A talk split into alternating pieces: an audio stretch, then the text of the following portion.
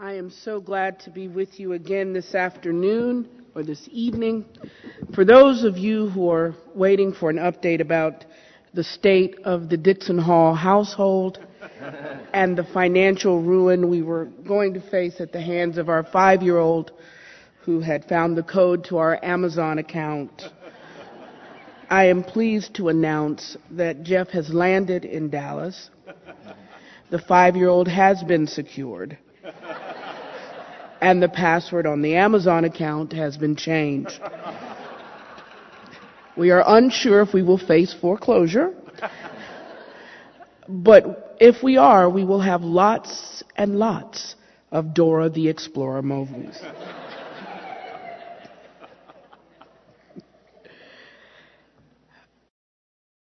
I am more comfortable speaking like this both in clothing um, as well as the ability to do what I truly believe God has called me to do, which is to be an academic.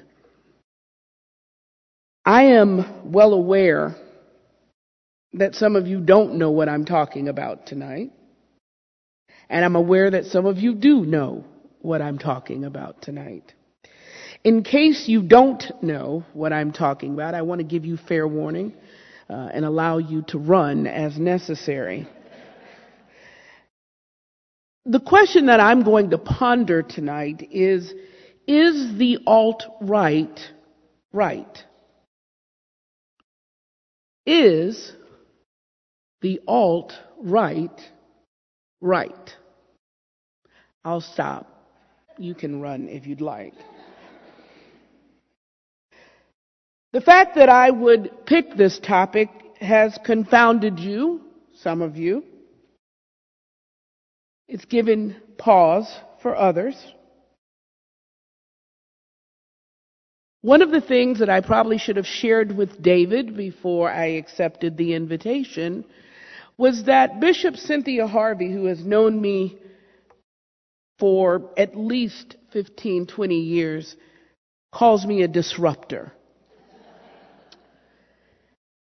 And that's really, I think, an apt term for who I am.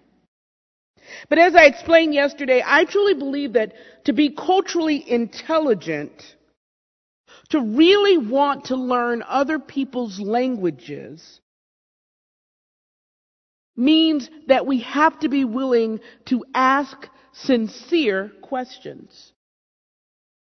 Not leading questions, not questions with hidden judgments in them, but sincere questions. So for over the last five years of my life, I have dedicated my life to understanding, my academic life, to understanding the thesis of whiteness. Better framed, it's really summed up in this question. What does it mean to be white. I will tell you that I have studied a number of subjects both in seminary and graduate school, and none of them is as hard and more compelling to study and answer than this question. I want to give you an example of the complexity that I'm talking about. On our campus, uh, part of our cultural intelligence initiative is that we really want to teach and be practical in terms of providing everybody on campus a means of understanding each other's language. We're moving beyond traditional diversity and inclusion. That means you appreciate people's diversity, but you don't know how to work with diverse people. And so what we've said is we're going to let each of the top five demographic groups in our school write a tourist guide for each other. Because we all have a cultural language to learn, and we all have a cultural language to teach. And so on our campus, we have five groups that are of our top demographic areas. It's African Americans, Hispanic and Latinos, um, Asian and uh, Middle Eastern, And what's number four? What's number four? You would think I would know this. Um, it's four or five. Oh, and Latino and white. Now, first of all, we make a distinction because most diversity and inclusion programs don't include white. They assume that white people are the ones who always have to learn and have nothing to teach. But as we live more complex and segregated lives, I think that's really a misnomer. And so I've asked a collective of students, staff, and faculty to come together in each of these demographic groups to write these cultural guides. Now, in five months, the African Americans were completed. In six months, the Asian and Arab cluster was completed. I'm going to tell you, that was a difficult haul. Because, um, frankly, if you don't know much about Asia, you don't realize how dicey just calling someone an Asian is. That between South Korea, North Korea, India, China, Malaysia, Bangladesh, those things are different. And for most of us, we don't think so. So, but even that cluster was able to get done in six months. In eight months, the Hispanic and Latino group was done. The white group, well, one and a half years later, they still haven't written a word. Because the biggest issue, and these include some of our Perkins professors, our engineers, our scholars of history, students, staff, the biggest question they couldn't get beyond was what does it mean to be white?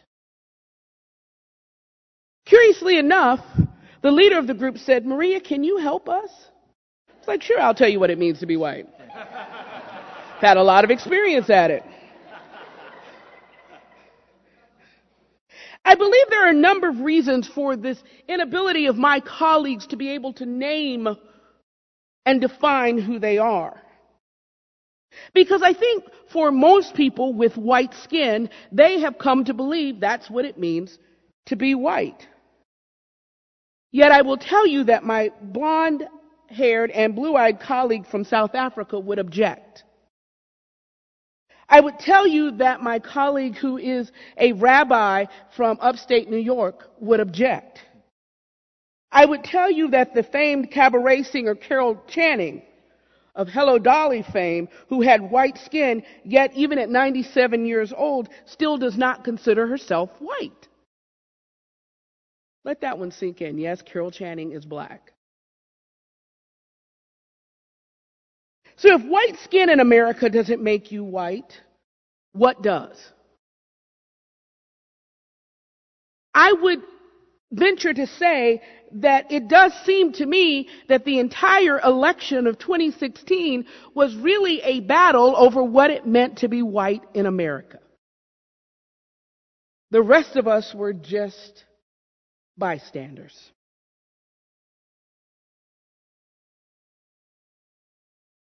Well, this question has led me to a number of readings of intellectuals that answer this not so nicely and polite question. It has left me into the genre called the alt-right. Now I know that for many of you, my very saying of the name alt-right has moved you one of two places. My friends on the left have already banished anybody associated with this into a whole lump of group of people they would call deplorable, who they would see as no different than the Ku Klux Klan. My friends on the right think that these are a bunch of uh, individuals who are incendiary, unnecessary, and not helpful in polite discourse, and wish they would simply tone it down. Both positions, I think, are unrealistic, unreliable, and unsophisticated. Because they are rooted in a fundamental dishonesty about America, race, and human nature. My liberal friends don't like to admit their own complicity in the racial history of America. And my conservative friends don't want to admit that the alt-right would be fine with them if they just weren't so dang provocative. I have found that my colleagues in the alt-right have something that neither my friends on the right or the left have. They have a willingness to be authentic in their conversations about race. Their writings, honed by some of the finest schools in the Ivy League, are not only provocative, they're rhetorically powerful. Tonight, what I want to do is advance two arguments that have come up in my most recent readings. And I'll have to tell you that one of the arguments is complex, but it's not that difficult for me to wrestle with. As an academic, I can wrestle with it and lift it. My students call this my heavy lifting outfit. They know that when I'm coming in, this is, we're going to take lots of notes. And I've had lots of coffee, so I would just say be afraid. But the second question, the question that I will end with tonight, is one that has perplexed me to my soul and has caused me many sleepless nights and has caused me to question my own call. The first question is offered by Joseph King, a Columbia graduate, a lawyer, a scholar of Western Europe history as well as Asia. He is the author of the book Awoke which is considered to be the Bible of the alt right movement. King's argument, crafted extremely well, is one of a patriotic concern. So I ask you to listen to it as a patriotic concern. Here's what Joseph writes. A country is more than a place to live and work. It is a group of people tightly bound together by blood and culture. For most of its history, the United States was essentially a European nation. Its people were English speaking Christians of European descent who, despite their differences, shared broadly similar values. Americans respected and understood hard work, humility, honesty, and personal responsibility. They sang the national anthem without fear of offending others and took pride in the great accomplishments of their country. On Christmas, they wished each other Merry Christmas without even a second thought. They trusted their neighbors and rarely bothered to lock their doors at night. There were one people. Now, a common ethnicity is not a requirement for nationhood. But at the very least, a nation should share a common culture. Multiculturalism has paralyzed the assimilation process that immigrants normally undergo. So instead of requiring new immigrants to learn English, we build bilingual public schools and we write public brochures in multiple languages. We bend over backwards to accommodate immigrants, but are forbidden to demand that they respect our culture. Multiculturalism encourages a cultural balkanization of our society. There are entire neighborhoods and towns in this country that look as if they were transplanted from the third world. If Americans don't share an ethnic bond or even a cultural bond, what does it mean to be American? We are no longer a people, but a hodgepodge of peoples who live and work on the same parcel of land without any sense of unity. We are Asians, Europeans, blacks, and Hispanics who happen to live on the American continent. In a balkanized country, identity politics predominate as people become more tribal. Mutual trust decreases, democracy becomes dysfunctional, and we cease to be a nation.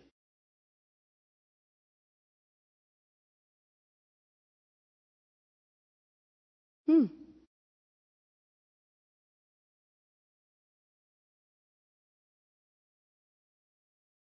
Mr. King's writings,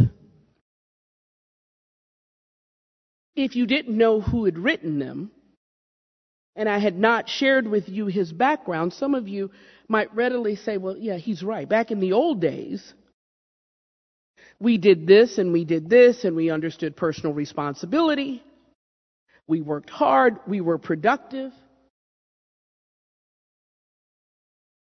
A man knew his place. A woman knew her place. Children did not run amok. They certainly didn't take their parents' Amazon codes.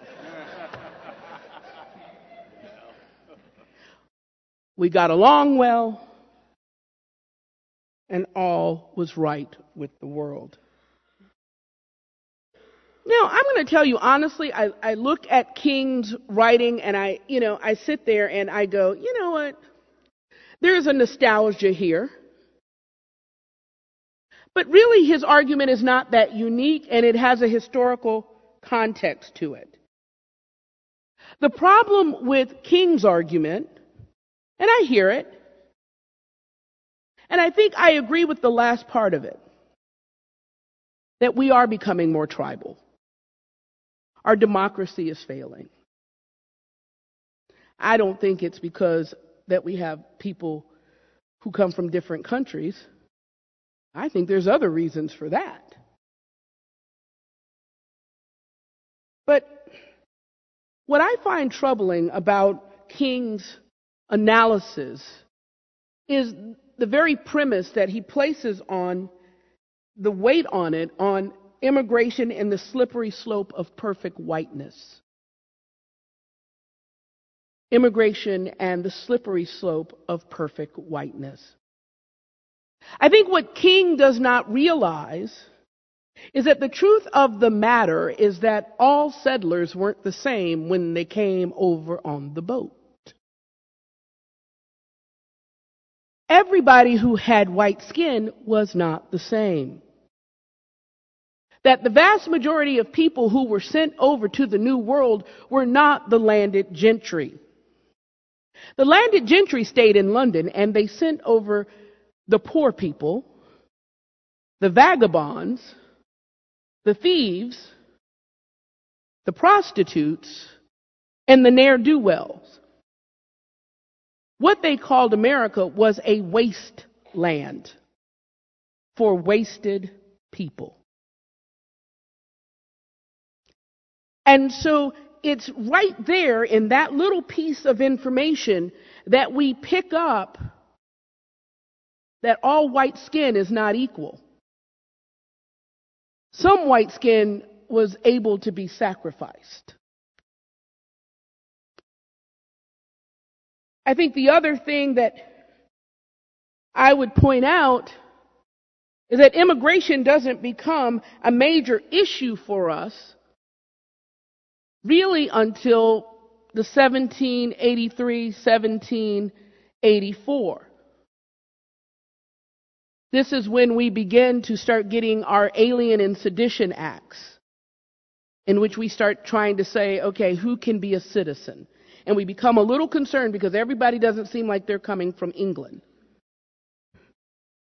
As a matter of fact, they weren't. And our problem was a whole group of people called the Irish. And so we decided that we needed to have a law about how long it took you to be a citizen. So it went from five years to 15 years. And the other thing was you had to be Christian, which the Irish were not. In the 1880s, the problem with immigration got even more problematic. Because all of a sudden, here comes all of Europe Italians, Jews, Poles, Serbians, Hungarians, Greek. The problem with these individuals, some would say, is that they drag down the standard of living of the American workman. Woodrow Wilson was so concerned about all of these individuals who came over with white skin that he said, I'm concerned about the biological threat that these people pose in creating an inferior stock of people. We ain't talked about the slaves yet. I'm just making sure you know that. Teddy Roosevelt. While we may remember him for a big stick, he was concerned about other kinds of sticks. Roosevelt had a campaign against birth control because he had a fear that immigrants would replace old American families. They were trying to figure out why couldn't Northeastern families produce enough children? Over the years, he just kept telling what he called the Native American families, those people who lived in New Hampshire, Vermont, New York, Pennsylvania, and Virginia, those Native Americans, that they needed to have more babies. In 1894, the Immigration Restriction League formed in Boston and advocated for new federal laws and said that maybe if we didn't have immigrants, more white people would have white babies.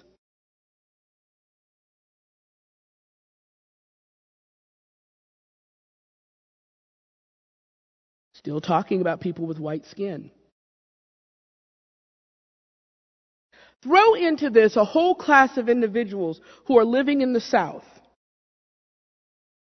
Those who came to work the land, who are displaced because of chattel slavery, who become the sharecroppers, and then when that industry changes, become something known as the sandhillers or the self destructive clay eaters, or by the term we know them most, poor white trash. These entire individuals become known as lazy. They will become looked at as diseased. The word white trash first appears in our literature in 1821, but by 1850 it was commonly used. Observers would say that their skin looked yellowish and had a tinge that was tallow. They were seen as odd. They were seen as highly inbred, addicted to alcohol and dirt. White trash Southerners were classified as a race of their own. Critics said that poor whites, had fallen below African slaves on the scale of humanity. Now, what I want you to keep in mind is these are the rhetorical framings of whiteness about people with white skin. One of the problems that the landed gentry would have about white trash is that they said these people were promiscuous. These people were drinkers. They couldn't be trusted with money. They couldn't be trusted with time. And one of the things that between the 18, 1821 and really 1920, there becomes a great concern about the impurity of the American stock. That we actually begin to talk about breeding human beings for the strongest strain. And what several scholars try to do is they try to figure out which strains of whiteness do they need to get rid of. And they determined that only if you were from a Teutonic tribe, Germany, Sweden, Denmark, or England, if you came from anywhere else, you were from an inferior stock. These were the four countries that would be allowed instant American citizenship. Every other group from Europe, Polish, Czechoslovakian, Hungarian, Bosnian, Italian, Greek, all of those wonderful mixtures that are sitting out and happened to be the people that helped found Oklahoma, were not considered U.S. citizens. They were considered a blight, a possible diseasing of American stock. One of the things that remains interesting to me is that these are not the kind of conversations that white folks have. Because the reality of this is it creates concern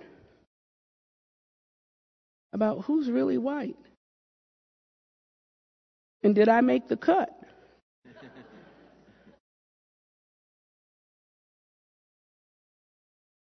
so when King says this whole idea of we were all European, we were all Christian, he's fantasizing and romanticizing about a reality that did not exist in our founding.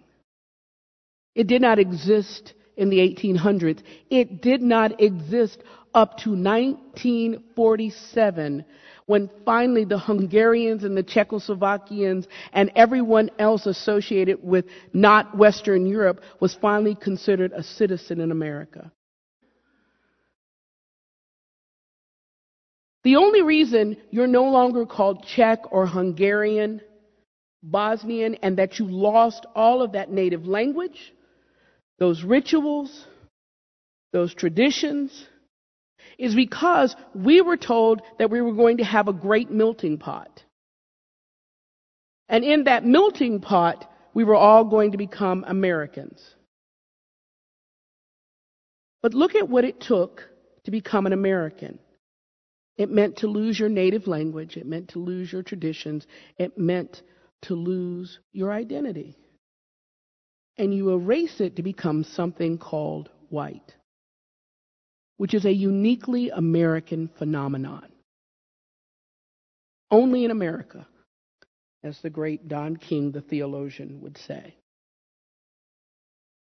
And so this becomes problematic because when you're trying to answer the question, what does it mean to be white in America, you almost have to ask, well, which decade?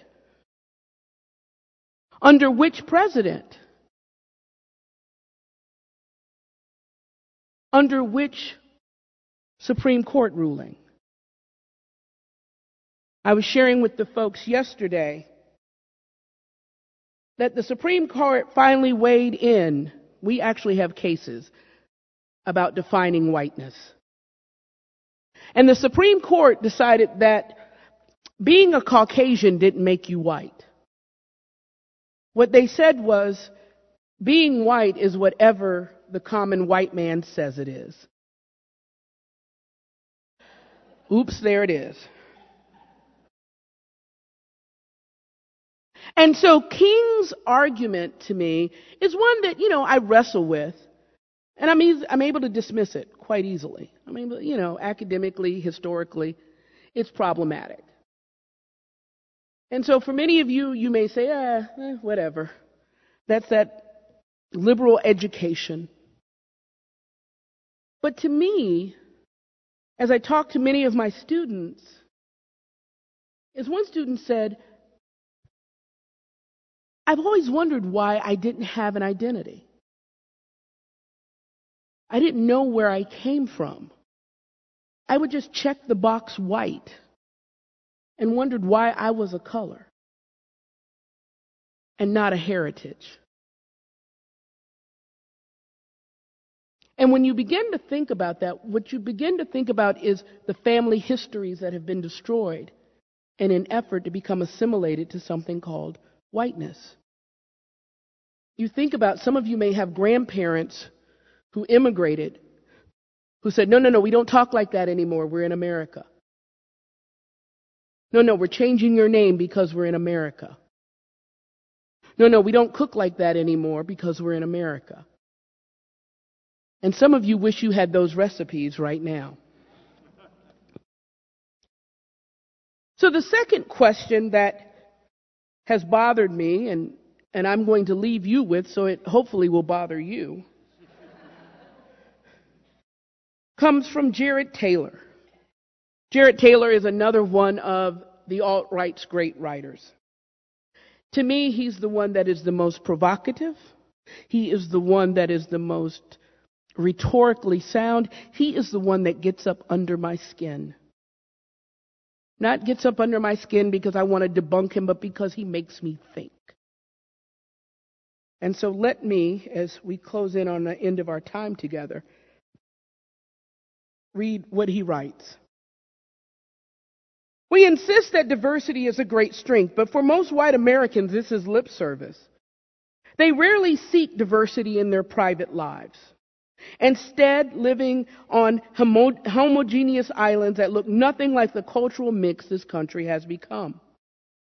Anti discrimination laws ensure integration at work and at school and in public. But at a dinner party, a poker game, a wedding reception, a church service, a backyard barbecue, it is rarely a multiracial mosaic. If generation after generation of Americans they tend to segregate themselves, is it possible that the expectations for integration were not that reasonable? If most people prefer the company of people like themselves, why do we continue to insist that they deny that preference?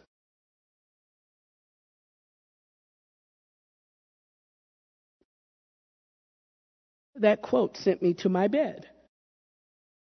Because Taylor is saying something very true. That yes, you and I have the right to go to school together. You and I have the right to live in the same neighborhoods. But the reality we all know is that we choose not to.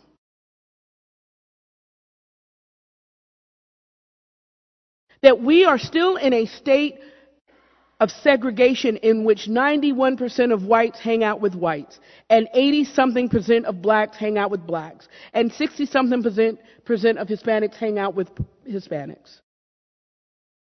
That if we look at the way even my good liberal so-called woke friends live their lives, they still make decisions about school and where they live based on how good the school is or meaning how white the school is. African Americans are not that different either. Because we have psychic dissonance about being too far away from people who look like us. Because we're afraid of being rejected by you, so we need to make sure we can get back to where we might feel safe. And so what we are finding is that even if African Americans have substantial wealth, they are moving back into neighborhoods that you would not expect to find wealthy African Americans. And so what we know is that class is no longer a determination of integration. That we are all falling back into our tribes. And that our argument is, I just want to be around my people. Now, we're not going to say that because that sounds so Sounds so 1960 ish. But the reality is, what I would ask you right now is, is he wrong? If we examine each of our lives, is he lying about our tendency of who we eat with, who we party with, who we hang out with?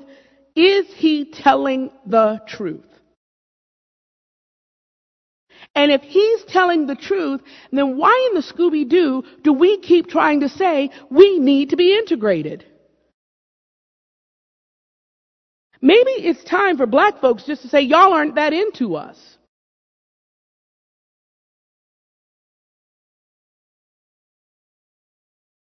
Maybe I need to recognize that we don't need to do cultural intelligence. We be, need to be nice each, to each other at the office, but then we all go back and we do what we want to do. Maybe, David, there's no sense in having this discussion. Because at the end of the day, we've had 30 something years of laws. We've had 30 something years of diversity and inclusion training. We've had 30 something years of excellence being seen in every shape, color, creed, and we still don't want to hang out with each other. Now, if this were my child coming to me and saying, Mommy, I've done all this and the kids don't want to sit with me, what would you tell your kid? Well, honey, find somebody else to sit with. If the church is still struggling with being segregated, then why the heck are we so surprised when the rest of the world is still struggling with it? Could it be that we don't want to solve it? Really? Could it be we don't mind giving it lip service because it makes us look humane? But the truth of the matter is, maybe we don't want to be the beloved community that we're called to be, that Pentecost mandates that we are. And so, the question I leave you with tonight is whether Jared Taylor has a point. Could this alt right writer be right?